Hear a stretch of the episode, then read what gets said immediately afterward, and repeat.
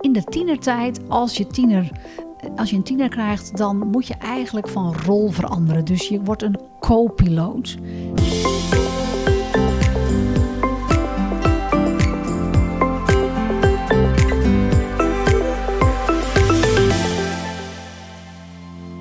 Dit is de podcast van How to Talk to Kids, de podcast over communiceren met kinderen. Mijn naam is Helene de Hertog. En mijn naam Larissa van Wijk. Vandaag gaan we het hebben over help, mijn kind wordt een tiener. Oké, je kind gaat de tienerfase in, of je denkt dat je kind de tienerfase ingaat. Waar kan je het nou eigenlijk aan herkennen dat uh, een kind langzamer aan een tiener wordt? Nou, eigenlijk een van de eerste dingen is, uh, zijn een aantal kenmerken zeg maar, die je gaat zien. En uh, dat kan bijvoorbeeld privacy zijn. Dus opeens gaan die deuren op slot. En uh, ja, bij ons in ons huis werden hele bankstellen voor de deuren.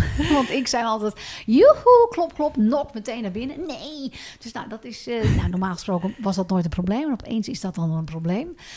Um, dat zie je echt, echt ja, een beetje alles belachelijk vinden. Hm. Dus hoezo gaan we nu weer dit doen? Of uh, hoezo moet ik naar oma? Dus ze hebben nergens meer zin in. Wat normaal altijd heel leuk was. En dan kon je echt zeggen, joh, maar dat doen we met zijn hele familie. Dat dat allemaal, nou ja, uh, ja, in twijfel wordt getrokken. Het er niet mee eens zijn. Dus dat hele gezellige, leuke, ja, lekkere mannetje. Dat wordt opeens een soort een bolletje, een bommetje zagrijn. Dus dat, dat ook, hè, dat komt ook door die fysieke en door die ja, mentale veranderingen die allemaal Ja, plaatsvinden. Alle hormonen die op hol slaan. Ja, absoluut. Um, wat nog meer. Uh, nou, vrienden worden veel belangrijker. Dus Mm. het is echt, uh, ja, ze gaan zich voor je schamen. Dus je mag absoluut niet meer. En dat verschilt weer per tiener. Hè? Dus de ene heeft het helemaal niet. Maar dat zijn allemaal kenmerken waarvan je denkt, hmm, interessant.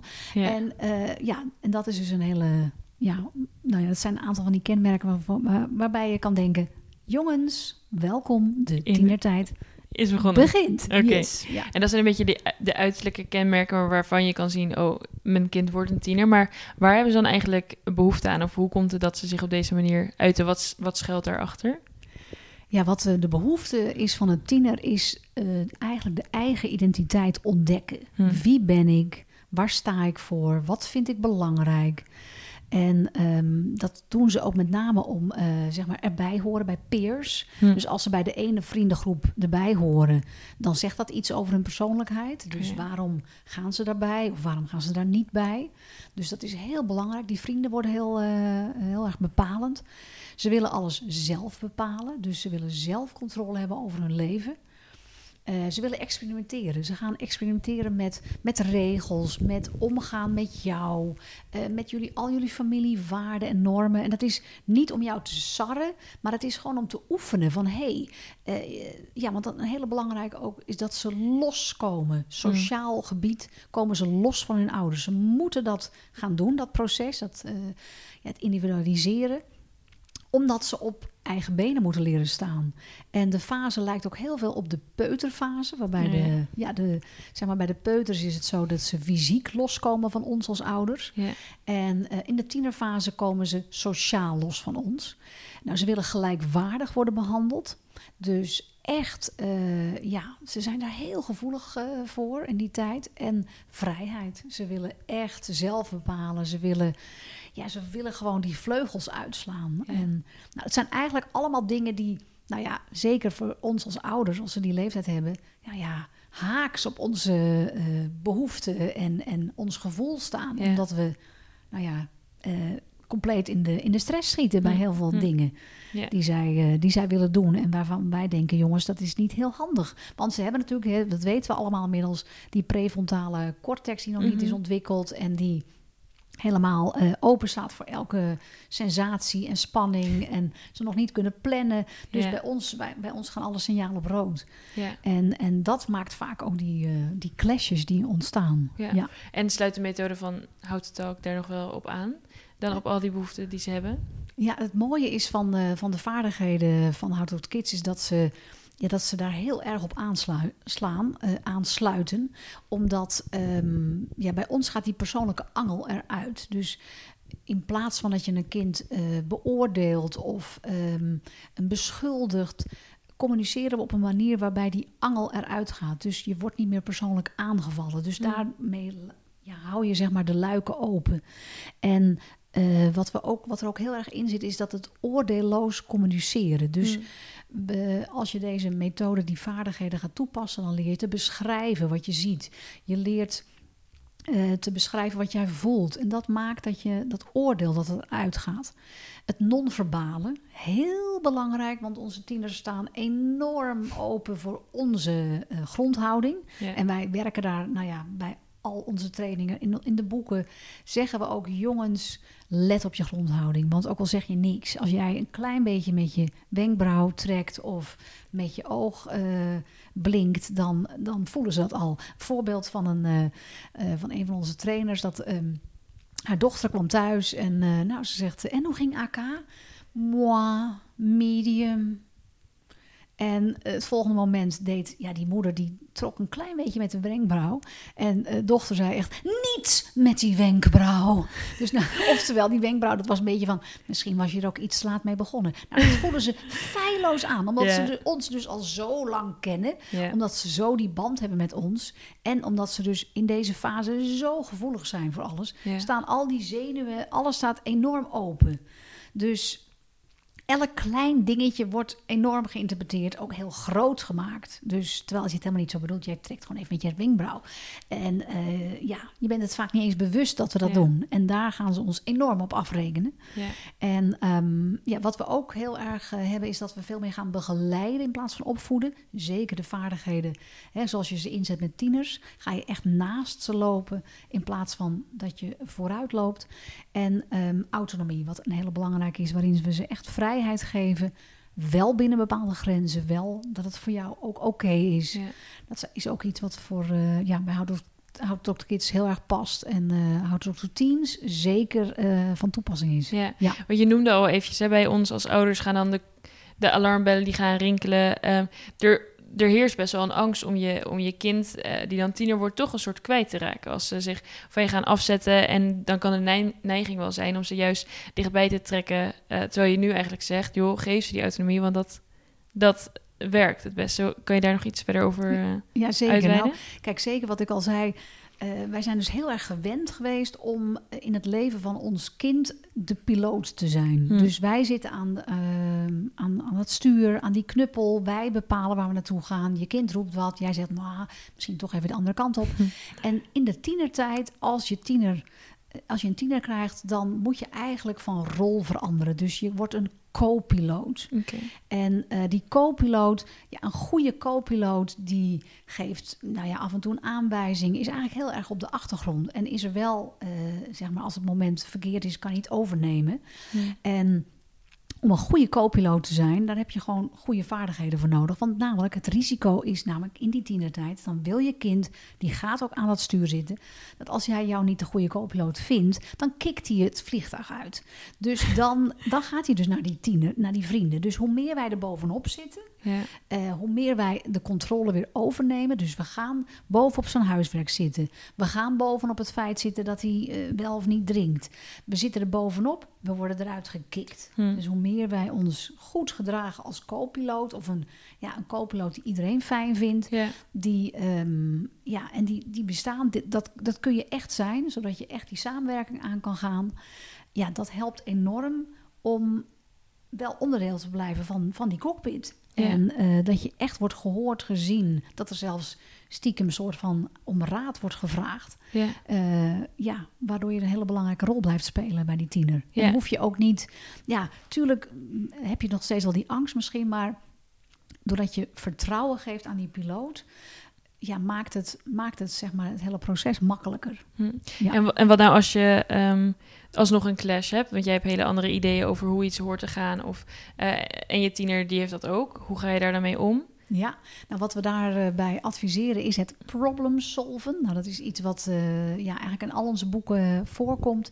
Is dat je echt het gesprek aangaat. Hmm. En dat je benoemt wat, wat, wat zijn gevoel is, wat zijn probleem is. Hè. Bijvoorbeeld, nou, hij wil eh, naar eh, een bepaald concert of hij wil ergens naartoe in de avond.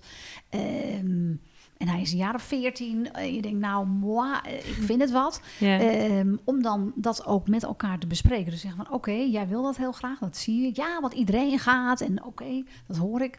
En ik vind het belangrijk dat, je, dat, je daar, dat ik me daar ook goed bij voel. Hè. Mm.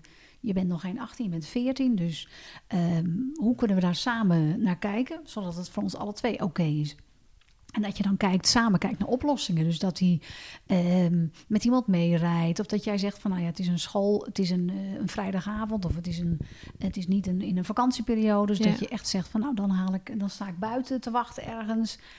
Nou ja, iets wat voor jullie alle twee goed, goed voelt. En Ja. het mooie is als je ze daarin betrekt, dan maakt het dat ze ja, zich veel meer begrepen voelen. Zich ook eh, ja, verantwoordelijk voelen voor hè, dat Ja. jij bezorgd bent.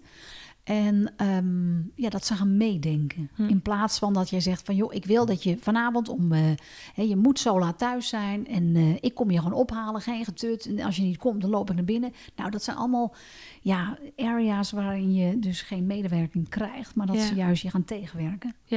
En ook op andere gebieden eh, dan regels en afspraken over hoe laat je thuis moet zijn. Ehm, wat nou als jij vindt dat het op een bepaalde manier moet gaan, ga je dan ook je, je kind de vrijheid geven om wel zelf keuzes te maken? Of, of leg je nog de regels op die je zelf... eh, Natuurlijk kun je, wel, ja, zien. kun je eigenlijk wel weer, dat is een hele goede, maar ook over die regels en ook over die waarden weer met elkaar te hebben. Want Hm. in de tienertijd lijkt het alsof alles, nou ja, de hormonen vliegen door het Hm. hoofd van de tiener. ja. Dus alles zijn ze even kwijt. Dus eh, waar, daar worden wij dan ook heel geïrriteerd over. Dat we zeggen, joh, waarom kan je niet even gewoon helpen met opruimen? Of waarom kan je nou niet gewoon in je huiswerk? Met Topo ging vroeger in groep 7 ging hartstikke goed. En nu met, eh, ja, weet je, je kan amper eh, iets plannen. Vroeger kon je dat zo geweldig. Dus we hebben echt zoiets van, ja, weet je wat, wat gaat er mis? Mm. En dus om even weer met elkaar door te nemen van hoe, hoe werken we fijn met elkaar samen? Of hoe kunnen we huiswerk aanpakken? Wat zou bij jou kunnen helpen? Het is jouw taak, hè? je huiswerk is van jou. Eh, dus hoe, hoe, wat kan jou helpen daarbij? Ja. En eh, de regels in huis, de normen en waarden. Wat vinden we nou als gezin belangrijk? We zijn allemaal toch weer in een nieuwe fase. Ja. Ik moet eraan wennen dat jij een tiener bent. En, en daar mag je ook best wel eh, ja, kwetsbaar aan opstellen. Van joh, ik moet hier ook in leren. Ja. Want dat is echt waar. We als ouder maak je een enorme transitie door. Van die piloot naar die co-piloot. Ja. Je begint eigenlijk al als, vind ik, als je, een, ja, als je voor het eerst een baby krijgt. Dat is een gigantische transitie. Hè? De, ja, de geboorte van een ouder. Mm. Dan vind ik ook een enorme transitie is de peuterfase. want dan begint het allemaal echt. Dan denk je echt, wow, wat komt, overkomt mij nu? En dan de tienerfase. En geef jezelf ook de tijd. En, en ja, benoem dat ook met je kind. Van joh, ik moet hier even aan wennen. Ja. Ik, ik, ik ben er nu geneigd om onmiddellijk nee te zeggen. Maar ik moet, gun me even, ik moet er even over Ja, nadenken. ja. Ik kan er nu nog even niks over zeggen. Belachelijk. ja, en dan weer het gevoel erkennen. Joh, ik zie dat je dat heel lastig Ja. vindt. En, maar ik, ik wil er even wat meer informatie over. Ik wil even weten hoe ik, eh, ja, hoe ik met, hoe ik met eh, papa of mama hierover eh, heb. Ja. Zodat je het goed kan voorbereiden. Ja. En wat als ehm, een tiener wel op een gegeven moment om jouw advies vraagt over een bepaald onderwerp, wat is dan de beste manier om advies te geven? Ja, wij zeggen altijd, je bent ongelooflijk geneigd om, om gelijk advies te geven. Ja, En eh, we zijn veel behulpzamer als we ze zelf door een bepaald ja, beslissingsproces laten gaan. ja, En dus eigenlijk in plaats van te zeggen, nou weet je wat jij moet doen, je moet dit en dit doen. ja. En dat doen we ook omdat we het vaak veel beter weten. Mhm. Maar we zijn veel behulpzamer door te zeggen van joh, hey, aan de ene kant ja, lijkt het je eh, een goed plan om dit te doen. Noem maar wat, je wil heel graag naar een feestje van iemand. En, eh, maar je hebt ook een oppasafspraak bij, eh, bij, bij de buren gemaakt. In plaats van dat je zegt, nou ja, die oppasafspraak die stond twee weken. Dus volgens mij, dat kan je gewoon echt niet maken. Dan ben je gewoon die oppasafspraak kwijt. Dus ja, je moet gewoon ja, die vriendin afbellen. Dat lijkt me meer dan logisch. Ben je veel behulpzamer te zeggen: hey, dit is best wel een dilemma, klinkt dit. Aan de ene kant wil je ja, je vriendin niet teleurstellen, want die Ja. heeft net last minute een feestje ingepland. En aan de andere kant wil je ook je oppasadres niet teleurstellen, want je past er al heel lang op. ja, Hmm.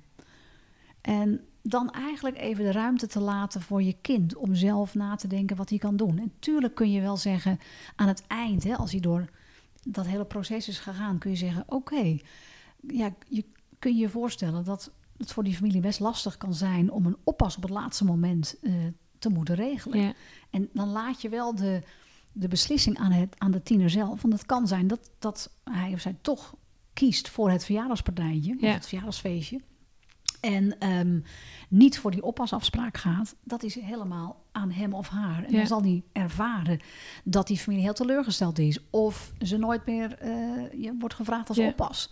En dat zijn alleen maar hele goede leermomenten waar ze Mhm. zelf doorheen moeten gaan. Ja, dus je gaat niet echt luisteren oh, met een oplossing.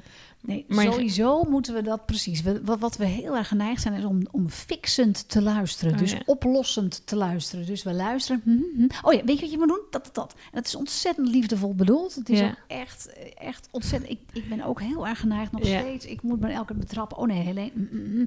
Oké, ja, wat hoor ik nu eigenlijk echt? Wat zit er achter die woorden? Ja, En, en hoe meer je dat doet, hoe meer je je ook inleeft in die tiener. Probeer in zijn schoenen te staan. Pak weer even terug, want dat is het mooie van de tienertijd. Dit kunnen wij ons nog best wel goed herinneren. Dus daardoor wordt het ook makkelijker om ons in te leven. Mm. We weten nog echt hoe het was. Dat je zo'n dilemma had wat enorm groot wordt. Waarvan je Ja. echt denkt, jongens, wat maakt het, waar gaat het over? Nee, dat is voor die tiener enorm groot. Want je Ja. wil niet een Ja. vriendin teleurstellen. Er komen allemaal groepjes. ja. Nou ja, er is heel veel gedoe. Maar je wilt ook wel weer dat, dat oppassen, dat adres behouden. Het kan echt een enorm ding zijn. Dus als we daar echt ons in verplaatsen en op die manier ook reageren, zonder het gelijk op te lossen, ja, dan geven we ze ook heel veel vertrouwen. En het zijn ook hele mooie momenten om ja, eigenlijk aan die band te werken, die je ook echt nodig hebt voor de echt grote problemen die, eh, die gaan komen natuurlijk. Ja. Die, gaan komen. Ja. Dat hoeft niet altijd zo te zijn. Maar helpt niet ook eh, om dat dan tegen je, tegen je tiener te zeggen van... oh, maar waar jij nu mee worstelt, dat is helemaal niet zo... eh Gewoon dat komt later komen pas echt de problemen. Juist Nee, nee, ze nee, heel erg te erkennen in de... in de- Juist, want hu- voor hun is het een enorm groot probleem. Ja. Als we dat echt erkennen, ja, dan, ja, dan help je ze alleen maar. Hm. Nooit, want dat is bagatelliseren. Ja, het is voor ja. ons misschien een klein probleem, maar voor Ja. hem of haar is het gigantisch. ja, En dat, dat hebben we, beginnen we eigenlijk al met onze methode. Voor een kind wat van twee, wat zijn ballon kwijtraakt. Voor haar of hem is dat een gigantisch probleem. Dus we- het is niet aan ons om dat te bagatelliseren Nee. de tiener die voor het eerst liefdesverdriet heeft of heel teleurgesteld is over iets, dat moet worden erkend. Ja. En dan, dat is de enige manier waaraan, waar, waarin we behulpzaam zijn aan een tiener. Hm. Want dan leert hij namelijk, oké, dit is wat ik van binnen voel. Dat wordt dus benoemd op deze manier. Van jeetje joh, jeetje, zo verheugd dat je op die examenreis kon. Of dat je naar dat feestje kon in de brugklas. En nu kan het niet doorgaan. Dat moet zo'n teleurstelling Hmm. zijn. In plaats van, joh, er komen nog heel veel feestjes. Joh, wat maakt het uit? het is toch eh, hè, hartstikke druk. Dat, dat, dat. Mm. Of je had je zo verheugd. Je dacht echt dat je in dat selectieteam zou komen. En nu is het niet gelukt. Dat is zo... Ja, dat vind je Ja. heel jammer. Ja, En dan kan het ook zijn dat het, ja, dat het, dat het kind het anders ziet. En eh, dan zal hij ook recht zetten. Nee, mam, dat valt heel erg mee. En belangrijk daarbij is bij de tiener dat we nog specifieker gaan beschrijven. Dus Hm. in plaats van dat we bij een jonger kind kunnen zeggen: joh, weet je, oh ja, oké, ja, je bent heel erg boos. Nou, de gemiddelde tiener zegt dan: ja, duh. ja, duh, zie je, natuurlijk ben ik boos. Nee, dus je bent veel behulpzaam als je het echt, echt specifiek beschrijft. Ja. Joh, je had je zo verheugd, je had je echt, je had al, je wist precies wat je aan zou trekken. Eh, ja, je, Hm. je, je wist al precies met wie je zou gaan. En, en dan gaat het niet door. ja, moet echt, eh, en als je het niet weet, dan kan je zeggen: joh, er zit jou iets dwars. Er zit, ik zie aan je Mm. ja, dat er iets is. En weet dat ik er voor je ben. En meer Hmm. kun je niet doen. Want Nee. een tiener is echt net een oester. eh, zodra die ook... Of, of we, vergelijken het ook altijd met eh, van die luiken. Die gaan naar beneden, die luiken. Ja. En aan de binnenkant zit het knopje. ja, om zo En ja, daarin kunnen we alleen maar hopen dat ze die weer opentrekken. Hm. En dat kan met, daar, met vaardigheden van, eh, ja, van het benoemen van gevoelens heel erg helpen. Ja. Ja. en je hebt ook best wel tieners die rustig aan door die tienerperiode heen kabbelen. Ehm, hoe zou je daar als ouders mee omgaan als je denkt, nou, mijn kind is hartstikke relaxed, ehm, we hebben helemaal niet van die grote, of hij trekt zich helemaal niet terug, of eh, zit daar ook nog een, iets achter dat je denkt, oh, je moet alsnog heel bewust daarmee omgaan, of denk je dan, nou, dan is het helemaal goed en eh, lekker laten gaan. Ja, nee, op zich is het altijd goed om je bewust eh, af te vragen van... doet hij echt alles ehm, omdat het zijn pad is of Hmm. haar pad is? Of doen ze toch dingen omdat het zo handig en gezellig is... omdat jij dat zo handig en gezellig vindt? Ja, En, ehm, en dat, dat kan heel goed zijn, omdat er helemaal geen clashes zijn. En ik heb inmiddels nu drie tieners, eh, eh, daar zit ik middenin. Hm. Maar al drie tieners, al best wel door de tienertijd ge- eh, ja, gehad, zeg maar. Ja. En alle drie zo verschillend waren. Hm. En bij de eerste, de oudste, dat ik echt met tien, dat ik dacht, wow, dit is, als dit het voorbode is, waar gaat dit heen? Dat was heel heftig. En met de jaren twaalf was die klaar. En ik dacht, nou, appeltje eitje, waar heeft iedereen het over? Nou, bij de tweede was dat al, was dat, dat was er dus, dat is er veel meer één die eh, alles doet omdat wij dat fijn vinden. Of omdat ik heel enthousiast over iets ben, dat ook gaan denken dat het van haar verwacht wordt. Hm. Of eh, als we heel enthousiast bij een sportwedstrijd staan. Ja, ik dacht eigenlijk dat jullie dat, nou ja, dat jullie dat zo leuk vonden. Dat dat helemaal niet zo is. Maar ja, dat ze daar toch bepaalde conclusies uittrekken. Ja. Die helemaal niet, niet zozeer kloppen. Ja. Als je er achteraf naar kijkt. Ja. En de derde, die, die echt gewoon volledig tegen de draad eh, was, zeg maar. Dus dat was mijn grote leertiener, zeg maar. De enorme spiegel die hij eh, voor ons hield. Maar, maar nogmaals, zeker de, de voortkabbelende tiener is zeker goed om te peilen bij jezelf. Laat ik hem of haar wel zijn eigen pad lopen? Hmm. Of loopt hij toch een beetje ons pad? Of het pad waarvan ik denk dat dat heel goed is voor hem of haar? En dat is ook ongelooflijk goed bedoeld.